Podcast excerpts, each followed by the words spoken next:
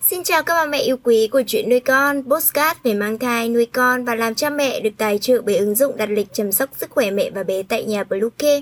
Mình là Nga, hôm nay trong chuyên mục về chăm sóc trẻ sơ sinh, chúng ta sẽ cùng nhau tìm hiểu trẻ bị viêm tai giữa, nguyên nhân, triệu chứng và cách chăm sóc.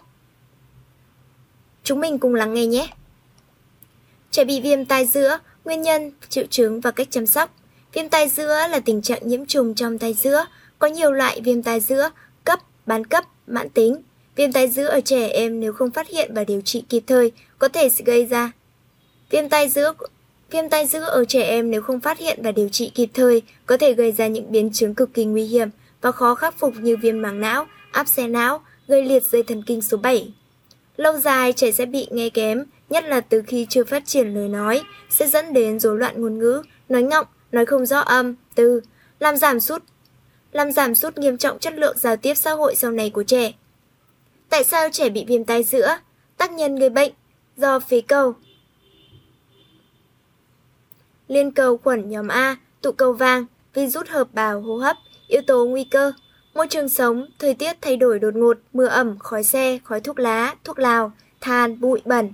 Trẻ mới đi học nhà trẻ mẫu giáo, trẻ mới cai sữa hoặc thay đổi chế độ ăn dặm, nhiễm khuẩn hô hấp cấp, dị ứng, Do cấu trúc tai trẻ chưa hoàn chỉnh, tai trong của trẻ sẽ được kết nối với mặt sau cổ họng bằng vòi nhĩ. Bình thường vòi nhĩ khi nuốt sẽ mở cho phép chất lỏng cùng Bình thường vòi nhĩ khi nuốt sẽ mở cho phép chất lỏng cùng các tạp chất dư thừa thoát khỏi tai.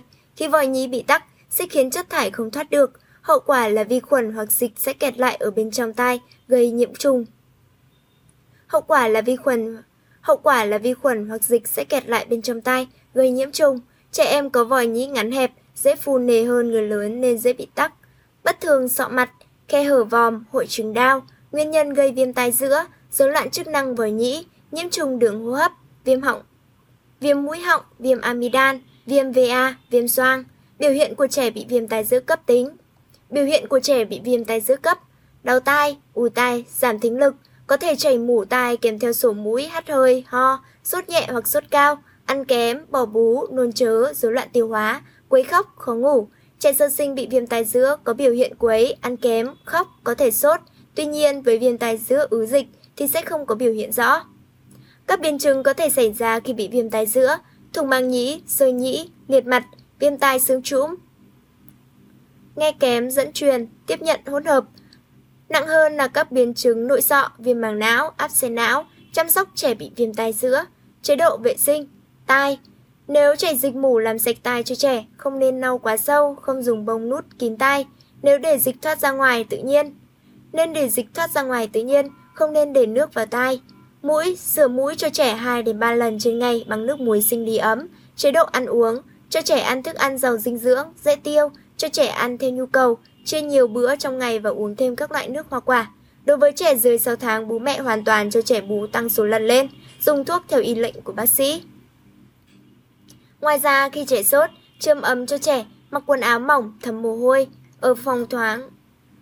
Ở phòng thoáng mát, không đóng kín cửa kết hợp dùng thuốc hạ sốt, giảm đau nếu trẻ sốt trên 38,5 độ C hoặc đau nhiều cách nhau 4 đến 6 giờ theo hướng dẫn của nhân viên y tế. Khi nào cần đưa trẻ đi khám ngay? Khi trẻ khi trẻ có một trong các biểu hiện sau, trẻ đau tai nặng nề, trẻ đau tai tăng lên, sốt cao liên tục dùng thuốc hạ sốt và chườm ấm không đỡ, Trẻ quấy khóc nhiều, bỏ ăn, bỏ bú, trẻ nôn nhiều đi ngoài phân nhiều lần trong ngày. Các dấu hiệu bệnh của trẻ không tốt lên sau 2 ngày điều trị. Làm thế nào để tránh làm thế nào để phòng tránh bệnh viêm tay giữa? Giữ ấm cơ thể, nhất là cổ, gan bàn tay, chân. Giữ ấm cơ thể, nhất là cổ, gan bàn chân khi thời tiết lạnh. Vệ sinh mũi họng sạch sẽ để phòng tránh viêm mũi họng. Bỏ thói quen bỏ thói quen cho tay vào miệng ngoài mũi.